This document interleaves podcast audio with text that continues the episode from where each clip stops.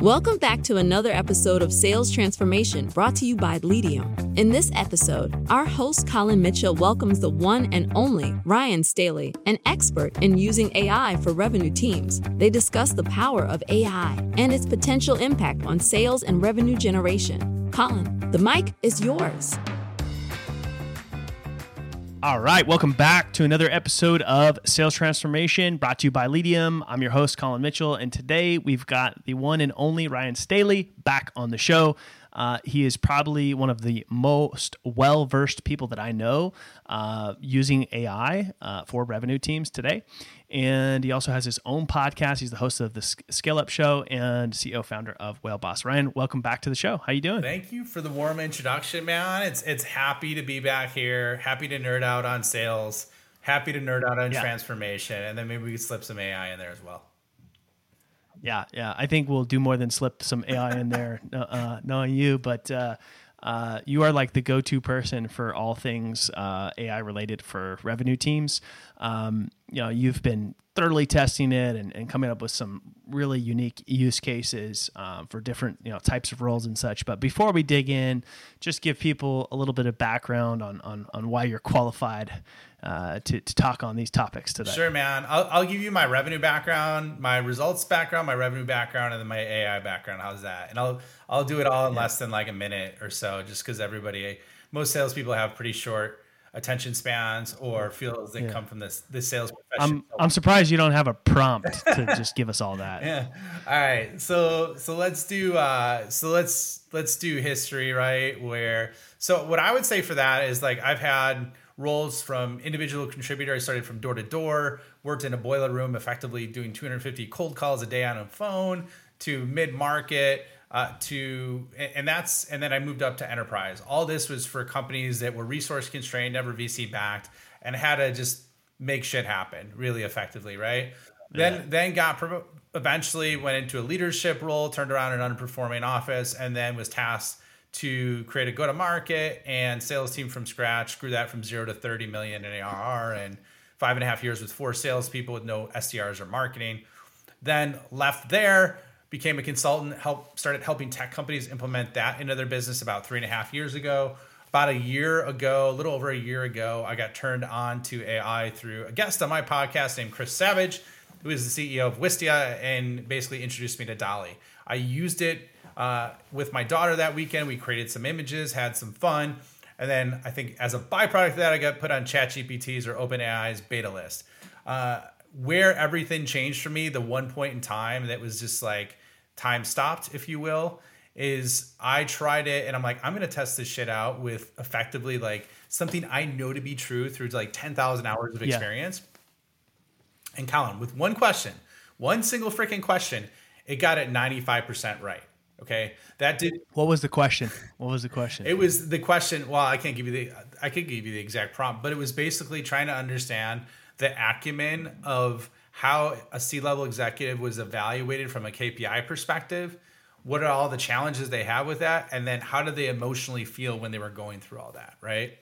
So, and I got that effectively with like one or two questions. Right. So this did two things to me. One, it scared the shit out of me. And the reason why it did that is because I'm like, this is insane. This is going to change everything. If this is the first, you know, one of the first few times I'm using this and it could just produce this kind of results, then um, this is going to positively and negatively affect people. I think it could.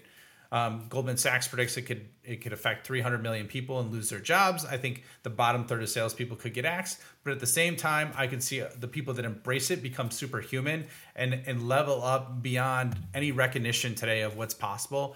And we are in basically inning one of this happening. So so that's kind of mm. like my origin story slash history slash results. Um, I hope that was helpful.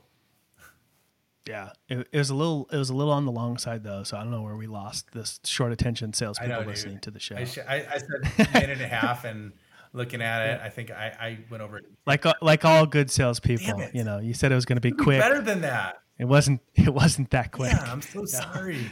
I'm just, I'm just it's giving you a hard time. We covered a lot. And We, you covered a lot there. So it's like 25 years um, of my um, life. Yeah. In two minutes, right? So yeah. Um, look, the, the, the thing that I think stood out the most there um, is that I think a lot of people uh, experience that is like that kind of uh, oh shit moment of like, wow, this thing is powerful. Um, but I think where people struggle the most is how do I put this into like real business cases uh, that can help us achieve our business goals, whatever mm-hmm. those are, right? Um, and you have built out, you know, a lot of different use cases. Um, I'm just kind of curious which ones you're seeing move the needle most for teams and are have like easiest for them to deploy and systemize. Yeah, great question, Collin. So let's let's talk about that. So what I think is there's there's like buckets you could look at in terms of where the opportunity, where the gold or, or the diamond in the rough lies in terms of just unlocking what's possible for you, right? And so some of the areas uh, there's kind of like two frameworks I look at it, and I'm working on like defining like an evergreen framework because this isn't going to change. Like what happened with images last year is going to happen to videos this year, I believe. We're we're recording this like super early January 24. Like shit's going to get weird by the end of this year in, in terms of videos and agents and things like that. Mm. So like, and I'll, I'll I'll break it down into like micro use cases, but like a good act. Well, before before we do that, you can you can't just leave us on the cliffhanger there. Give us give us a little bold prediction prediction um, uh, of where you think video is going to be. Yeah, so I think like. and this is happening already, man. Like you could upload a minute of training into HeyGen and have it's it's not quite there yet, but you could have a video avatar of yourself talking just based on what you type in. Okay. So I could make a deep fake of Collin Mitchell saying that like Ryan Staley is amazing, he's the best person ever, and put that on LinkedIn. See, like mm. Collin believes in me, you should believe in me too, right? Like I'm joking around and yeah. making this an exaggeration, but think of how this is going to affect yeah. politics. Think about how this is going to affect prospecting think about how this is going to affect like what you see and believe to be true. It's going to be hard to believe. Testimonials, yeah, testimonials, testimonials. Yeah, testimonials. Like, I mean, custom messages. You know, from the CEO. There's going to be cyber hacks, but there's a lot of opportunity there, right? So that's why I think video is going to get weird, and it could even go down into like what would be exciting. It goes down into the entertainment area where you know, like you log on Netflix and you could have the actors and actresses that you love talk to you about the show like after the show right or if you have questions like like have you ever watched succession at all do you ever watch that show no, no, it's interesting and depressing at the same time right it was about like i think the murdoch media conglomeration or i don't know if it was murdoch but but anyways Oh yeah, yeah, yeah. I did, I did, I did see some of those episodes. Yeah, yeah. yeah. So like half the time you watch the episodes, you're like, "What the hell was just going on?" Right? Like, so like yeah. you could you could interact with the actors like after or actresses to be like, "What the hell was going on here?" what, and have them oh, explain it to you like they're talking to you like a person. I could see that literally happening, which sounds bizarre and weird, right? And then you know, you're people that are just stuck on their couch watching Netflix for you know an insane amount of time on a daily basis today. Oh, yeah. I it's, mean, you're gonna have a hard time getting them off the couch because they're like, I'm talking to yeah. Tom Cruise about my favorite Tom Cruise movie. Exactly, exactly. it's, it's not going to be good for the health system of people. Yeah. So I think that's going to happen. I think um, the other thing that I see happening too is like I think 2023 was a year of AI adoption into product or the AI integration in a product, and that's going to continue.